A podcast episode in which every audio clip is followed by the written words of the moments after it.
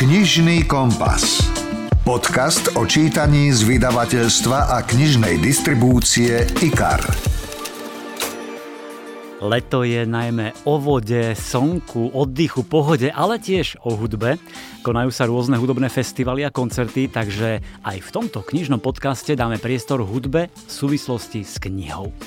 Reč je o dvoch knihách bývalého DJ Fleba, e, v ktorých spomína na rôzne historky z diskoték a barov a neraz išlo minimálne o zdravie, keďže sú to spomienky na divoké 90. roky. V 80. rokoch bývali tzv. mastenice, že sa chlapci pobili z jednej dediny z druhej, hej, a kvôli dievčine, alebo proste si vypili, ale bolo to úplne nič.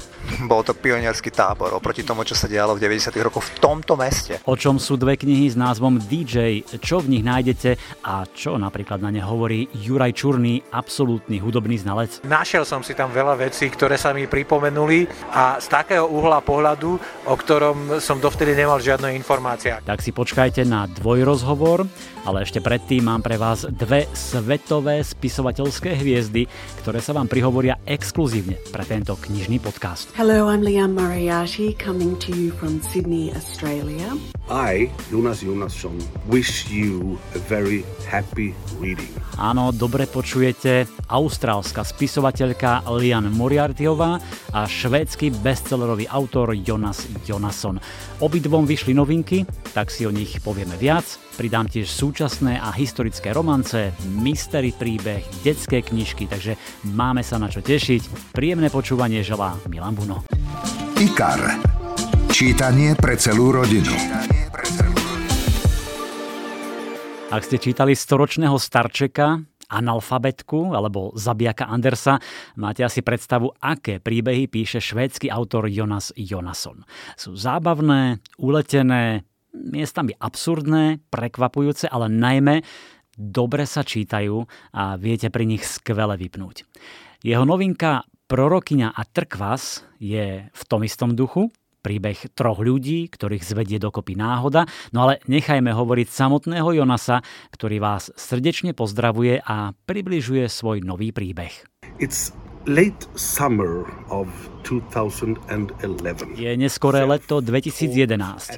Amatérska astrofyzička Petra vypočítala, že atmosféra skolabuje 7. septembra o 21.20 plus minus minúta či dve a nastane koniec sveta. Hm, ale nerobte si pri veľké starosti. Pamätajte, že hovoríme o roku 2011. Akokoľvek, prorokyňa súdneho dňa Petra, vyzbrojená touto informáciou, stretne Johana, skvelého kuchára s veľmi obmedzeným talentom pre čokoľvek iné.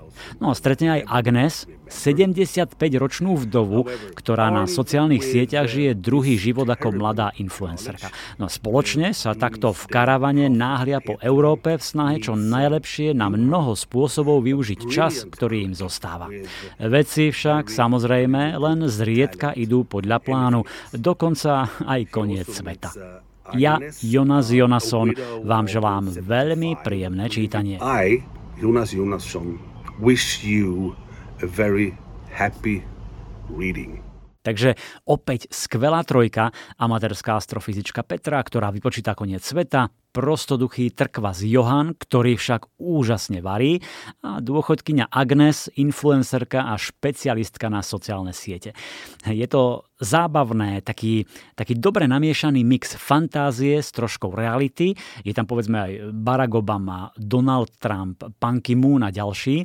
Skvele vyprofilované postavy, autentické a zároveň také uletené, miestami až nereálne. E, myslím, že je to kniha, pri ktorej sa budete neraz usmievať a smiať.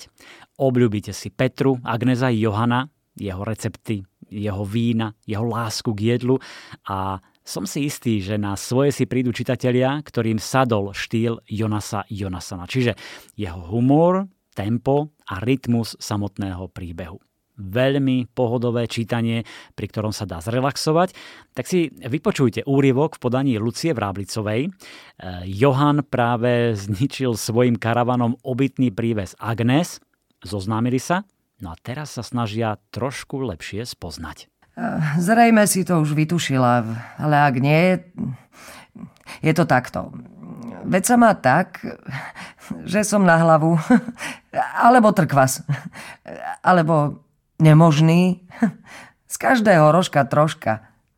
Petra nestihla sformulovať nič chlácholivé, lebo Johan na to prišiel. Už to mám! Viem naspameť 80 amerických filmov. Prorokina nevedela, či dobre počula. Rozdiel medzi jej novou známosťou a nemožným trkvasom bol zjavný. Nevedel šoferovať auto, napriek priam neuveriteľnému množstvu jazd a nevedel, že zem obieha okolo slnka. Ale varil ako málo kto.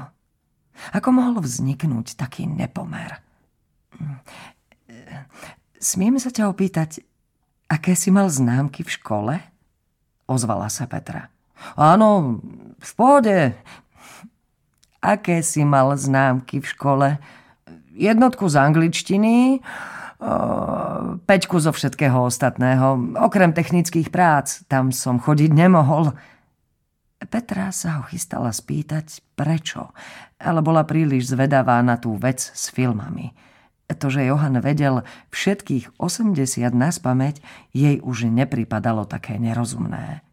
Nerozumný bol skôr dôvod – Lian Moriartyová je svetoznáma austrálska spisovateľka, ktorej knihy preložili do vyše 40 jazykov. V Slovenčine vyšlo 6 jej kníh, vrátane hitu Veľké malé klamstvá, ktoré sfilmovalo HBO a v hlavných úlohách sa predstavili také hviezdy ako Nicole Kidman či Reese Witherspoon. Som si istý, že aj tento nový príbeh je veľkým adeptom na sfilmovanie. Volá sa Jablká nepadajú ďaleko a Moriartyová v príbehu šikovne namiešala pútavý koktail. Je tam manželská dráma, zmiznutie a potenciálna vražda, podvod a intrigy, nečakané rodinné tajomstvá. Je to naozaj šťavnaté, dramatické, autorka vdýchla postavám život a dokonale im rozumie, takže to vie prostredníctvom slov a vied preniesť aj na čitateľa. O čo ide v príbehu? Trošku vám prezradí samotná autorka. Hello, I'm Liam Moriarty, coming to you from Sydney, Australia. Ahoj, som Lian Moriarty a hlásim sa vám zo Sydney v Austrálii. Dôvod, prečo dnes držím tenisovú loptičku je ten, že môj nový román Jablká nepadajú ďaleko je o tenise. Je to príbeh rodiny Delaneyovcov. Joy a Stan Delaneyovci sú tréneri tenisu na dôchodku so štyrmi dospelými deťmi. Kniha je o tom, čo sa stane, keď Joy zmizne a tieto štyri deti musia čeliť desivej možnosti, že ich otec zavraždil ich matku. Je to príbeh o súrodeneckej rivalite, manželstve, rodinnej dynamike a samozrejme o tenise. Naozaj dúfam, že sa vám bude páčiť. Príjemné čítanie. I really hope you enjoy it. Happy reading. Jablká nepadajú ďaleko je výborne napísaný príbeh o rodinných vzťahoch, v ktorom rodičia i deti začínajú prehodnocovať svoju spoločnú rodinnú históriu a všeličo začína vychádzať na svetlo. Štruktúrou pripomína jej slávny román Veľké malé klamstvá. Lian Moriartyová vie nadhodiť záhadu, nahryznúť tajomstvo, potom sa vráti mesiace do minulosti a postupne vám všetko odkrýva a odhaľuje. Robí to rafinovane, premyslene, pútavo a neodolateľné. Dôvtipne vystavané zvraty šikovne popoťahuje zanitky, aby vás priviedla k poslednej mrazivej kapitole, ktorá vás prekvapí a zaskočí. Myslím, že málo kto vie písať tak zasvetene a pútavo o rodine a vzťahoch v nej, ktoré neraz vyzerajú navonok úplne inak, ako v skutočnosti sú. Vypočujte si krátky úrivok vo chvíli, keď sa súrodenci, dvaja bratia a dve sestry, stretnú v malej kaviarničke, aby prebrali mamino zmiznutie a čašnička si všeličo vypočuje. Číta Zuzka Porubiaková. V podstate je nezvestná, lebo nevieme, kde je. Otec mi hovoril, aby som nechodila. Vraj je veľmi zaneprázdnený. Zaneprázdnený? A čo také robí? Čašnička prešla pomedzi stoličky po pristene, aby si ju niekto z nich všimol.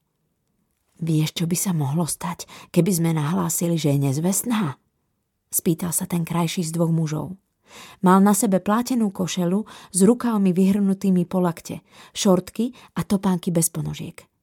Čašnička typovala, že môže mať čosi cez 30.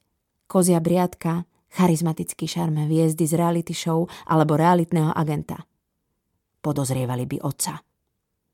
Z čoho by ho podozrievali? Spýtal sa druhý muž, robustnejšie, lacnejšie vydanie toho prvého. Len so strniskom, bez briadky. Že... Veď vieš, drahšie vydanie brata si prešlo prstom po krku. Čašnička sa ani nepohla. Odkedy je čašničkou, taký napínavý rozhovor ešte nepočula. Kriste troj! Lacnejšie vydanie brata vydýchlo. To nie je zábavné. Druhý muž pokrčil plecami. Policajti by sa pýtali, či sa hádali a otec hovoril, že sa veru hádali. Ale určite ocko by mame nikdy neublížil. Rozhovor zo zákulisia kníh. Keď koncom roka 2021 vyšla kniha DJ, historky z kultových bratislavských barov od Romana Fleba Juhasa, e, bolo to veľmi príjemné prekvapenie. Takýchto kníh nemáme u nás veľa, čiže také tie príhody, historky z diskoték a barov v 90. rokoch, ktoré boli miestami naozaj divoké a šialené. E, kniha sa rýchlo rozchytala a už po, myslím, že to bolo troch, štyroch mesiacoch sa musela robiť dotlač nečudo, že vyšlo už aj pokračovanie DJ 2, e, pretože čitatelia jednotky sa stiažovali najmä na to, že je to útla kniha. E, mala len nejakých 140 strán, no a chcelo by to viac. Tak som zašiel za Flebom, bývalým DJom, dnes najmä hudobným dramaturgom a moderátorom, že či toto bol hlavný dôvod, prečo napísal DJ 2. Je pravda, že ak som dostal nejakú kritiku od čitateľov, tak to bolo to, že tá kniha je krátka. A keďže sa mi potom ešte vynorilo v pamäti niekoľko historiek, na ktoré som zabudol pri písaní tej prvej knihy, tak som sa rozhodol, že ešte ich nejako pozbieram, pospomínam si a napísal som a vyšlo na porovnateľne dlhú druhú knihu. Znova je to veľmi zaujímavé čítanie, autentické a pútavé z toho sveta hudby 80. 90. roky, ale hneď tu sa spýtam na jednu vec.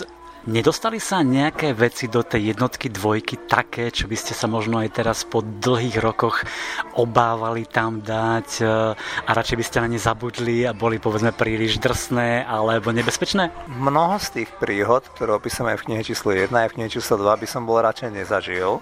A takisto sú tam niektoré tie príhody, kde napríklad aj ja priznávam, že som bol účastníkom v tých 90 rokoch aktivít, ktoré sú, nazvime ich, že nekalé.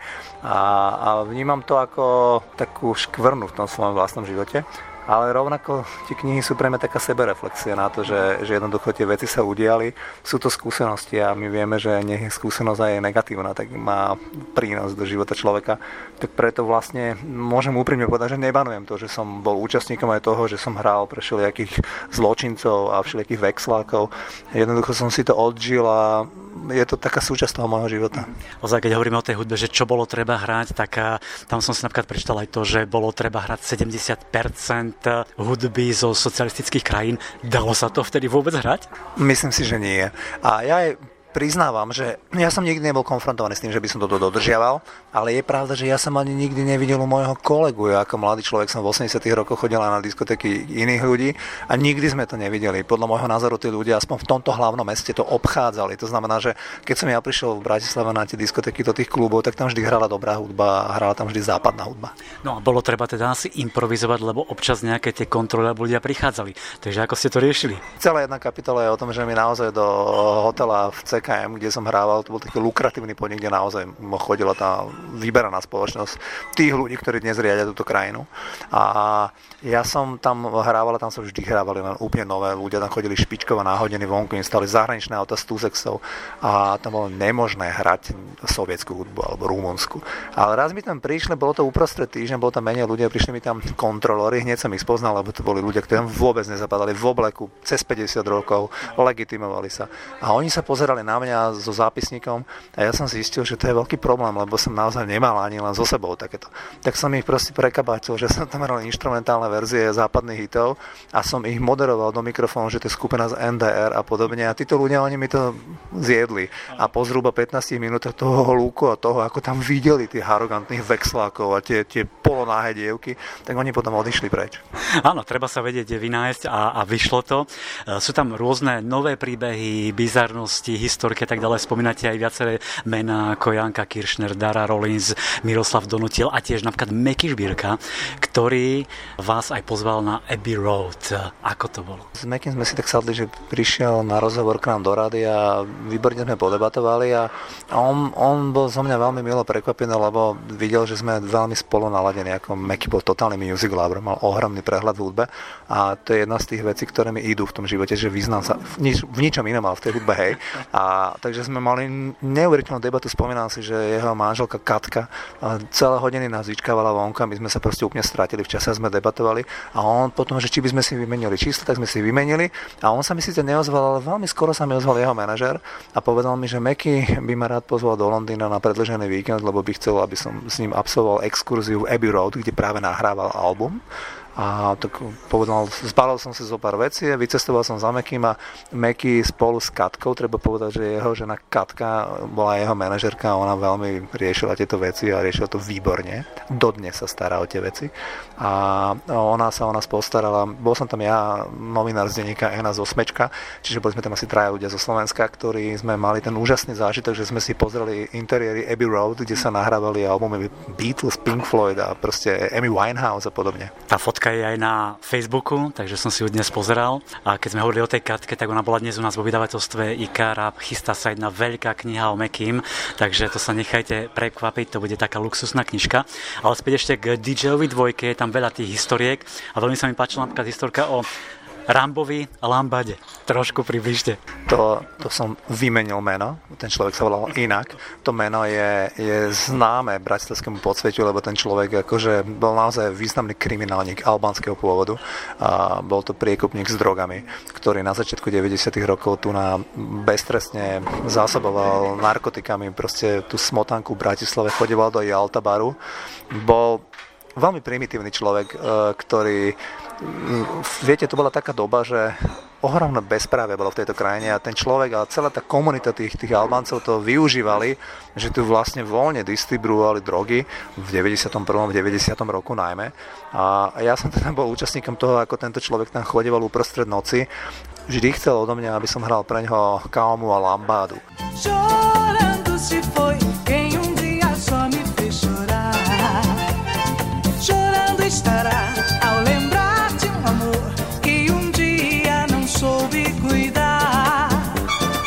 chcel to proste niekoľkokrát za večer. Bolo to veľmi otravné, najmä, najmä ja by som napríklad dnes ako človek, ktorý som po 50 už do takých situácií nikdy nepristúpil. Moja manželka sa pýta, že jak je možné, že som na to pristúpil, že ja som tam vlastne bol, pretože tá security v tom období, to boli nejakí študenti, oni mi vôbec nemohli chlapci chudáci pomôcť, lebo proste tí Albánci boli nebezpeční, ozbrojení, zlí. A čiže ja som tam bol úplne na pospas a ja som tam opakovane chodil, mal som tam úplne malé dieťa, aby som zarobil tie peniaze ako študent vysokej školy, tak som tam chodil a hrávala, v podstate každú noc mi išlo o život. Takže radšej som tomu človeku hrával tú lambadu, ako vravím aj 7 krát za noc, ale boli to veľmi nepríjemné situácie pre mňa a bol to jeden z dôvodov, pre ktorý som potom asi v 91. roku odišiel z toho Altabaru. No, určite niekedy treba trošku ustúpiť, ale keď sme hovorili o tých rizikách, nebezpečenstve, brutalite a tak ďalej, tak samozrejme, že ja si ešte pamätám na 80. roky na zabavách boli bitky, ale v tých 90. rokoch tie bitky, to násilie, to bolo úplne iný level. To bolo úplne vystupňované. V 80. rokoch bývali tzv. mastenice, že sa chlapci pobili z jednej dediny z druhej, hej, a kvôli dievčine alebo proste si vypili, ale bolo to úplne nič. Bol to pionierský tábor oproti tomu, čo sa dialo v 90. rokoch v tomto meste. Ja píšem väčšinou zážitky, lebo ja som robil dižďokeho v tomto bratislavskom meste a robil som v tých vychytených kluboch od roku 90 až do roku 2002. To znamená, že tam, kde som ja chodil, tak tam boli naozaj, že bolo to veľmi nebezpečné, bolo tam naozaj veľké násilie a tí ľudia boli ozbrojení, tí ľudia boli nevyspytateľní a tá desivá vec je tá, že ono vlastne, to ako keby najmä na začiatku 90. rokov neexistovala nejaká policia, neexistovala nejaká, viete, možnosť, kde by ste sa domáhali nejakého bezpečia, spravodlivosti.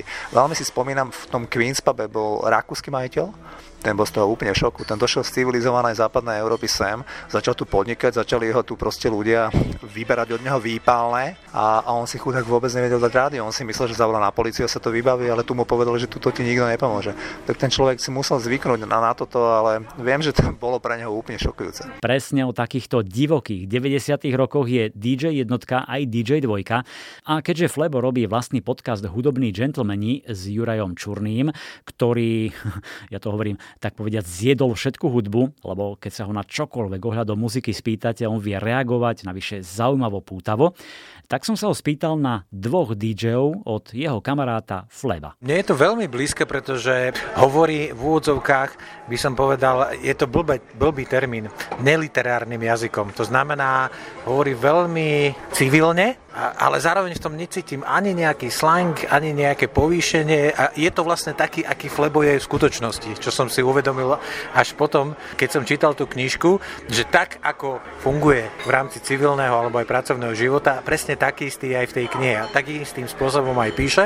No a pre mňa to bolo veľmi cenné pripomenutie si najmä teda tých 90. rokov, ktoré ja som prežíval veľmi intenzívne, aj keď trošku ináč. V niečom bolo veľmi podobné, ale v niečom to bolo iné ako, ako on, pretože on si zažil tú, povedal by som možno tú divokejšiu časť, ja som si zažil tú svoju a to súvisí aj s mojou povahou, e, mediálno vydavateľskú, ale e, našiel som si tam veľa vecí, ktoré sa mi pripomenuli a z takého uhla pohľadu, o ktorom som dovtedy nemal žiadne informácie. A keďže ja strašne rád zbieram informácie, o to príjemnejšie to bolo. Presne to, čo hovoríš, ja som to nazval, že bol autentický a ako keby si sa rozprával s kamošom, alebo teda čítal a rozprával sa s kamošom a nielen vy, ktorí sa poznáte, ale aj tí čitatelia museli mať z toho takýto, takýto dojem. Čiže tie tvoje spomienky na 90. roky boli menej divoké a mne sa páči, že nahrávate spolu aj hudobných gentlemanov a máte aj rozdielne e, obľúbené žánre, ale perfektne sa doplňate. My sme sa s Flebom takto bližšie spoznali ako naozaj až v tomto veku. V podstate je to dva roky dozadu, kedy a bolo to zhodou rôznych náhod, sme sa dostali k tomu, že nás vyprovokovali, aby sme nahrávali spoločné podcasty. Priznám sa, my sme si nič od toho neslubovali. Povedali sme si, že keď skúsime, a uvidíme, že čo z toho bude, že či to bude niekoho zaujímať alebo nie. S veľmi príjemným zadozdučinením zistujeme, že to, že my dvaja sa len tak voľne bavíme o hudbe, veľa ľudí paradoxne zaujíma, počúvajú to a baví to aj ich, e, čo bolo našim cieľom. E, takže sú to stretnutie veľmi príjemné a mne sa na tom páči, že my si nikdy nepovieme osnovu, že teraz sa budeme baviť e, o tom takto alebo niečo podobné. Povieme si tému, že povieme si Genesis alebo proste povieme si nejakého interpreta a ideme z fleku na to, čo je. To, čo počujete v podcaste, je 99% tak, ako sa my bavíme. To znamená, že tých strihov je tam naozaj minimálne. Ja, ja som vždycky jemne polichotený, lebo Flebo mi vždycky dáva najavo, že je to úžasné, že je to pre neho zážitok a ja mu to môžem len týmto spôsobom vrátiť, že pre mňa je skvelé baviť sa s človekom, ktorý reálne veľa zažil, má veľa napočúvaného, veľa načítaného a vzájomne si konfrontovať svoje názory. Je to veľmi príjemná skúsenosť, jedna z najpríjemnejších prác, ktorú som kedy vo svojom živote robil. Tam by som ťa poopravil, nie že ktorí dva chlapi, ktorých baví hudba, ale ktorí milujú, ktorí žijú tou hudbou, lebo to tam je cítiť. Ja samozrejme počúvam hudobných gentlemanov každú jednu epizódu, takže vrelo odporúčam aj ostatným našim poslucháčom. A Flebo píše v tých knihách v dvoch, spomína rôzne historky z tých nočných klubov, diskoték, pubov a tak ďalej. Máš aj ty nejakú takúto historku? Chodíval si vôbec na diskotéky a do nočných klubov? No, veľa by o mne mohli povedať členovia skupiny Hex, lebo s ním som zažil najdivokejšiu časť svojej mladosti. Keď sme sami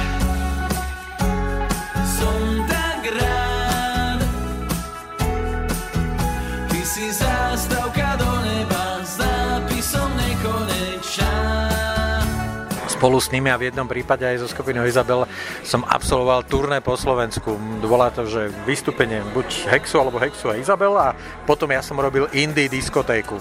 To boli jediné moje diskotéky, ktoré som ja v 90 rokoch robil a boli to zábavné a naozaj rockerské časy. Ako ono, veľa vecí z toho si myslím, že nie je publikovateľné, ale je to niečo podobné, ako keď som čítal biografiu Erika Kleptona, o ktorej sme robili spolu podcast, ale Klepton to podňal vyslovene metodicky. A ja si myslím, že on si musel písať denník, lebo také podrobnosti, ktoré on tam uvádza, tak ako ja si len veľmi matne ako vlovím v pamäti, že čo som zažila. Je fajn, že Flebo si pospomínal na tie veci, ktoré zažil a s ľuďmi, ktorí sú medzi nami častokrát sú medzi nami a sú možno dnes na úplne iných pozíciách, ako boli kedysi v tých 90. rokoch. A strašne to poludšťuje aj tú knihu a aj to naše prostredie. A je to možno aj tým, že Slovensko je malé. Slovensko je, keď hovoríme, že New York, tak New York sú tri Slovenska, možno aj viacej. O ekonomickej sile ešte ani nebudem hovoriť. Čiže e, je to príjemné zistiť, že čítaš o ľuďoch, s ktorých mnohými sa poznáš, poznáš sa možno s nimi z úplne iných súvislostí a zistíš, že sú to presne takí istí ľudia ako ty, že ktorí vyrastali v niekde, či už v Bratislave, alebo v nejakom väčšom či menšom mestečku, alebo na dedine a vďaka tomu, že niečo dokázali alebo niekam sa dostali, zrazu sa s nimi stretávaš úplne iným spôsobom. Ale všetkých tých ľudí spája to, že či už celý život alebo významnú časť svojho života mali radi hudbu. Je jedno aký žáner, ale mali radi hudbu a myslím si, že dodnes ju majú radi. Počúvate podcast Knižný kompas. Predstavte si párty mladých vysokoškolákov. No, ste mladý chalán, celkom pohľadný a tak povediac do vašich nohavíc sa snaží dostať jedno dievča. Vyzerá perfektne, priam božsky a čo je najhoršie, už dlho ste s dievčatami nič nemali, lebo ste si dali záväzok. No a pekne sa vám búria hormóny. Predstava, pri ktorej by odolal málo ktorý muž, No ale presne to zažíva hlavný hrdina novej knihy L. Kennedyovej s názvom Hra. Volá sa Hunter, je to skvelý hokejista, ktorý si povedal žiadne baby, žiadny sex, iba hokej a škola. Už urobil chybu, doplatili na to iní, takže sa musí zmeniť. No ona sa volá Demi, je to študentka psychológie, po 8 rokoch je voľná, vzťah s nikom nedopadol najlepšie, no a teraz si ide tvrdo za svojím. Priateľská, milá dievčina sa zrazu mení na sebavedomú lovkyňu, ktorá chce Huntera uloviť za každú cenu. Podľahne Hunter jej čaru, poruší napokon svoj sľub celibátu. L. Kennedyová píše ľahké, svižné oddychovky, ktorým nechýba vtip a veľa romantiky. O zábavu nie je núdza ani v tejto najnovšej knihe. E, bavíte sa na situáciách, aj na dialógoch. Výborne zafungovala napríklad psychológia, keď Hunter a Demi predvádzajú sedenie a snažia sa splniť úlohu, ktorú im zadala profesorka. El Kennedyová aj na takýchto situáciách približuje svoje postavy, odkrýva ich vnútro, motiváciu, túžby a sny. Novinka hra je tretia kniha vo vášnivej hokejovej sérii Briar U. Prvý diel série Low sa venoval dobrodružnej romanci Colina a Summer. Stretli sme ich aj v pokračovaní s názvom Riziko, kde sa to však točilo hlavne okolo Brenny a Jakea. No a teraz sledujeme príbeh Huntera a Demi a ak ste si zamilovali knihy L. Kennedyovej, rozhodne nesmiete túto vynechať. Výborné čítanie, ktoré poteší aj rozosmeje. Tu je krátky úryvok, ktorý načítal Dado. Na štvrtkové popoludnejšie tímové stretnutie dorazím ako prvý. Nikdy som nezvykol chodiť v predstihu, ale ako kapitán sa snažím ísť príkladom, takže tu teraz sedím sám v mediálnej miestnosti. Hokejový areál na Briary má prvotriedne vybavenie a máme slušný audiovizuálny systém. Vo veľkej posluchárni sú tri rady stolov, veľké pohodlné stoličky a obrovské plátno, na ktorom môžeme pozerať záznamy z hry. Celý týždeň pozeráme zápasy týmu z Eastwood College. Sú našimi súpermi v konferencii a zajtra s nimi máme prvý oficiálny zápas novej sezóny. Nemám prehnané obavy. Súpiska hráčov z Eastwoodu tento rok veľmi nepresvedčila, za to naša je super. Aj bez Fica, Holisa a Nata Rovca máme slušných hráčov. Ja, skvelý brankár Mety a najlepší hráči stredoškolskej ligy, ktorých tréner Jensen zverboval hneď pri nástupe do prvého ročníka. Keď ma tým zvolil za kapitána, zavolal som mu, aby mi poradil s morálkou, ako chlapcov motivovať, ako ich viesť, ale veľmi mi nepomohol. Povedal, že dynamika týmu sa s novými tvárami každý rok mení a že sa to za pochodu naučím. Treba si len nájsť spôsob, ako pracovať s 30 osobnosťami naraz a všetkých správne motivovať, aby sa sústredili na to najdôležitejšie. Ako vyhrať. Slovenský spisovateľ ak máte radi trošku mystery, štipku lásky, intrigy, zradu, pomstu a veľa tajomstva, odporúčam knihu Hra na milovanie od Katky Gillerovej. Prvý diel vyšiel dávnejšie, potom sa vypredal, v Lani vyšla reedícia aj s krásnou tajomnou obálkou. Bol to príbeh o štvorici priateľov na dovolenke v Abalačských horách v USA, kde sa na tajomnom panstve rozohráva hra plná intrík, pretvárky a úskokov. Napokon to všetko dopadlo pomerne zle, možno nečakane, pre niektorých až smrteľne. No ale teraz je tu pokračovanie Hra na milovanie 2. Svoj prvý román Hra na milovanie som napísala pred 7 rokmi a už vtedy som vedela, že e, napíšem aj druhý diel, pretože ten prvý končil tak neurčito a chcela som rozvíjať e, osudy všetkých postav alebo väčšiny postav, ktoré boli v tej jednotke. Takže tu je pokračovanie, hra na milovanie 2 a vlastne rozvíjam osudy Olivera Edvarda Caroline, teda hlavne Olivera, ktorý sa vrátil z lesa a snaží sa začleniť e, do života a svoje poslanie nájde v, v charite.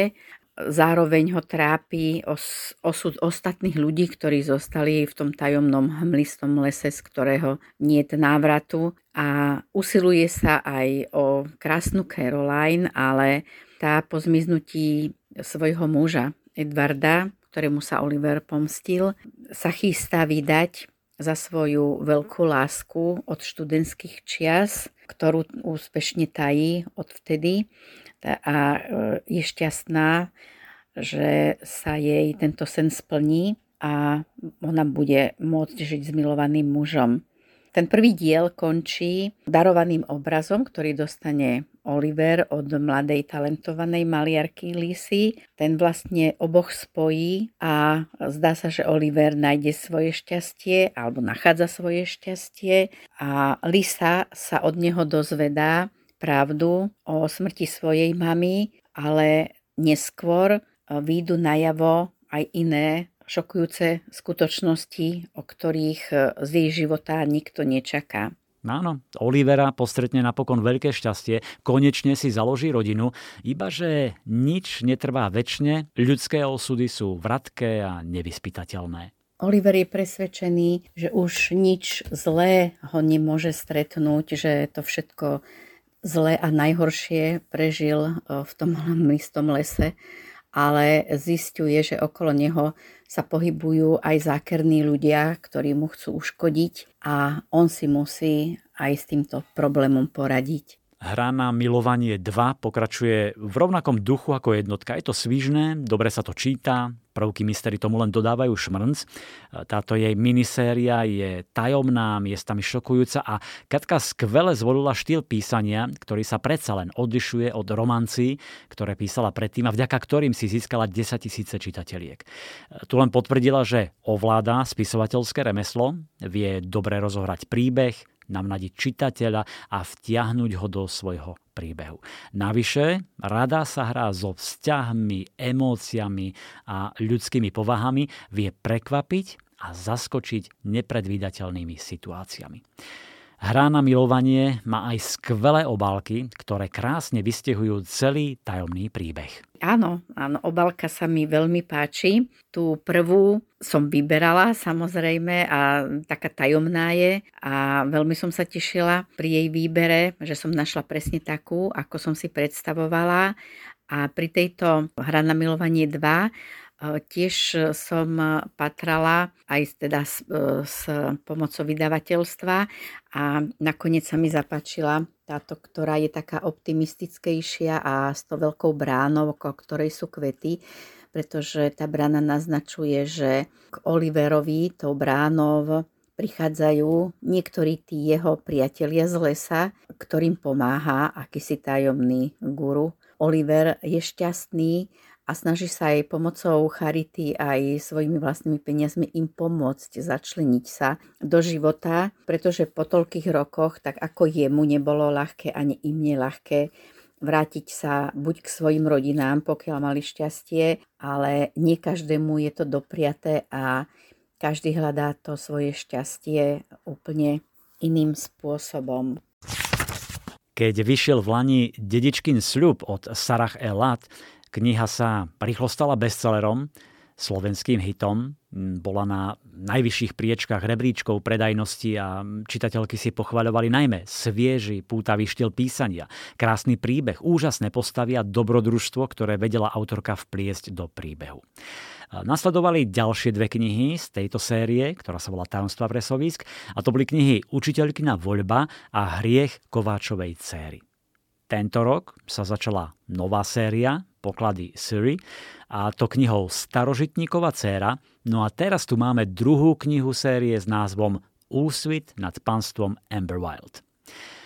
Opäť je to príbeh plný romantiky, dobrodružstva, intríga tajomstiev zavedie vás na majestátne pánstvo Amberwild Hall do tajúplného lesa aj do záhadného útulku pre nájdencov na začiatku 19. storočia. Hlavnou hrdinkou je Isabel Crestonová, ktorá vedie skromný život v škole vo Felsworte a je presvedčená, že z nej bude guvernantka. Hmm, ale osud rozhodne inak. Príde po ňu príťažlivý neznámy, istý pán Bradford a odvedie ju na panstvo jej tety a strýka. Izabel spozná temnú stránku privilegovaného života, plného úkladov a intrík.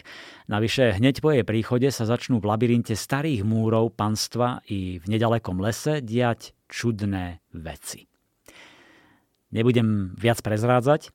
Úsvit nad pánstvom Amberwild ponúka to, čo sme si u ľadovej obľúbili. Čiže e, zaujímavú zápletku, dobre rozohranú hru, dobrosrdečných hrdinov, e, skvele vykreslené vedľajšie postavy a tak ako to vie Sarah, všetko smeruje k strhujúcemu finále, ktoré si užijete do posledných vied a slov.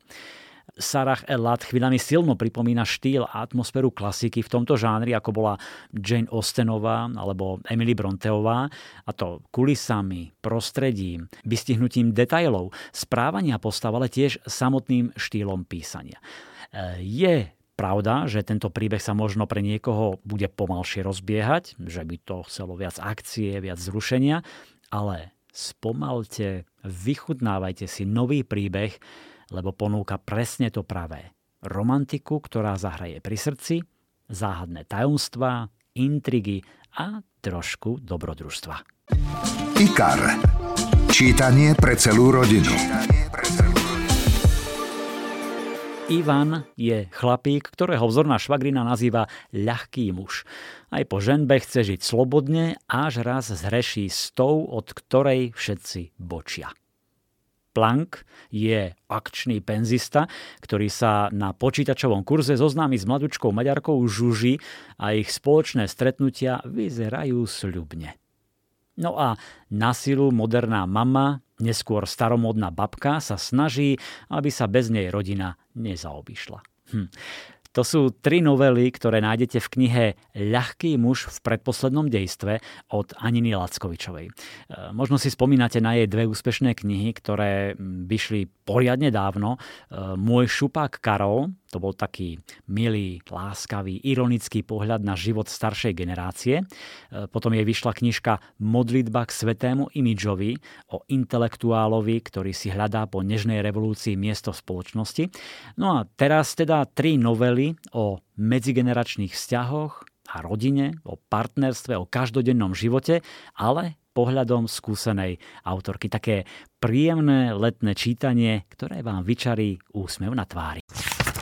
Teraz mám pre vás fascinujúci príbeh o priateľstve, láske a prežití počas druhej svetovej vojny, ale tento raz z prostredia cirkusu. Cirkusový vlak rozpráva o Lene, cére skvelého iluzionistu Tea, o ktorom sa píše na titulkách všetkých novín. Lena je zvedavá, nadaná, talentovaná, ale kvôli zdravotnému handicapu a invalidnému vozíku nenašla v cirkuse uplatnenie. Jedného dňa však zachráni sirotu Alexandreho, ktorý má záhadnú minulosť a veľa tajomstiev. Ten sa začne učiť umeniu ilúzie, s Lenou prehlbujú priateľstvo a to všetko na pozadí zúriacej druhej svetovej vojny. No a tá neobíde samozrejme ani ich a Tea aj Alexandreho najmu, aby pracovali v Terezíne. Lena zostáva sama čelí mnohým pochybnostiam a musí sa vydať vlastnou cestou. Cirkusový vlak je strhujúci príbeh nielen o mágii a ilúziách, ale najmä o odvahe, sile a oddanosti. O rodinných tajomstvách, o hrozbách vojny a prenasledovania. Originálne je najmä to pozadie kočovného cirkusu, ktorý putuje po Európe v období druhej svetovej vojny. Zamilujete si Lenu, ktorá sa snaží prekonať svoje fyzické obmedzenie a nájsť si miesto vo svete. Dokázať niečo, byť nezávislá, začať veriť v samú seba. Je to príbeh o sile priateľstva, nádeji a nezávislosti na pozadí vojnového besnenia. Autorkou je Amita Parik, pre ktorú je to debut, úplne prvá kniha a pritom sa stala hneď svetovým bestsellerom. Najčastejšie o tej knihe hovoria ako o spojení známych hitov Nočný cirkus a Voda pre slony. Stonožka. Knižná kamoška pre všetky deti.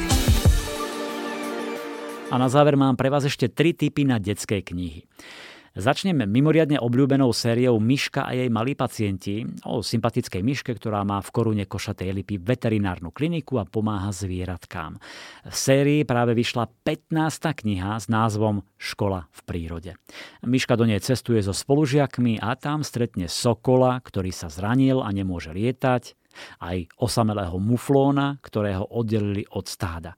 A samozrejme snaží sa im pomôcť spolu so svojím priateľom, psíkom Popíkom. Tiež zachraňujú škrečka, ktorý sa ocitol v rukách nezodpovedných majiteľov, takže tak ako v predošlých dieloch, opäť tri krátke príbehy o zvieratkách v núdzi a šikovnej myške. Knižka je pre deti od 4 rokov. Ďalšia séria, ktorú milujú najmä deti od 8 rokov, Petronela Javolčková, e, čo je malá čarodejnica, ktorá má na starosti jablone a ako sa patrí, žije v jednom takom jablčku. Práve vyšiel 8. diel Kúzla a krtince. E, je leto, dvojčatá Olivia a Oliver majú narodeniny a v záhrade chystajú veľkú oslavu, na ktorej nebudú chýbať kúzla ani kúzelník. Petronela, ktorá sa s deťmi kamaráti, si vymyslela nezvyčajný darček čarami ich zmenší na veľkosť chrobákov a vezme ich na výlet do svojej záhrady. Mm, je to úžasné dobrodružstvo. Deti si to užívajú, dážďovky a kvety sú zrazu obrovské, zažívajú vzrušujúce chvíle a práve vtedy malú čarodejnicu poprosí o pomoc krtia rodinka. Otec Krt sa už niekoľko dní nevrátil domov a tak sa Petronela s kamarátmi púšťa do pátrania v tmavých podzemných chodbičkách. To je teda 8.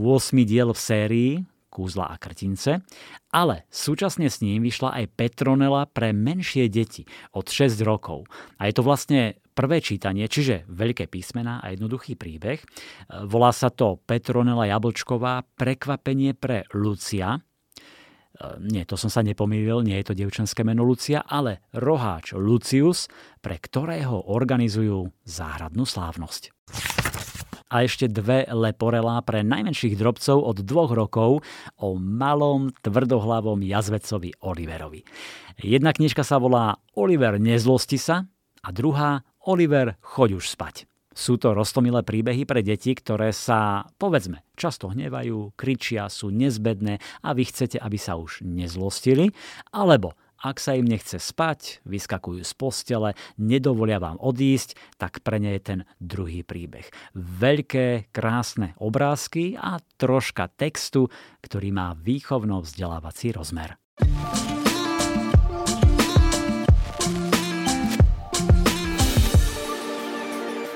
Láska ku knihám je dar – Dar, ktorý môžu rodičia odozdať svojim deťom a ukázať im, aké nádherné svety ukrývajú obyčajné biele stránky. Tak možno aj tie predošlé tri typy k tomu prispejú. Ak už máte v sebe tú lásku ku knihám a čítaniu, verím, že sme inšpirovali, že vás niektoré typy zaujali. Odoberajte knižný kompas a pravidelne vám budeme prinášať tipy, rozhovory, zaujímavosti zo sveta kníh. Príjemné čítanie želá Milan Buno. Knižný kompas. Podcast o čítaní z vydavateľstva a knižnej distribúcie IKAR.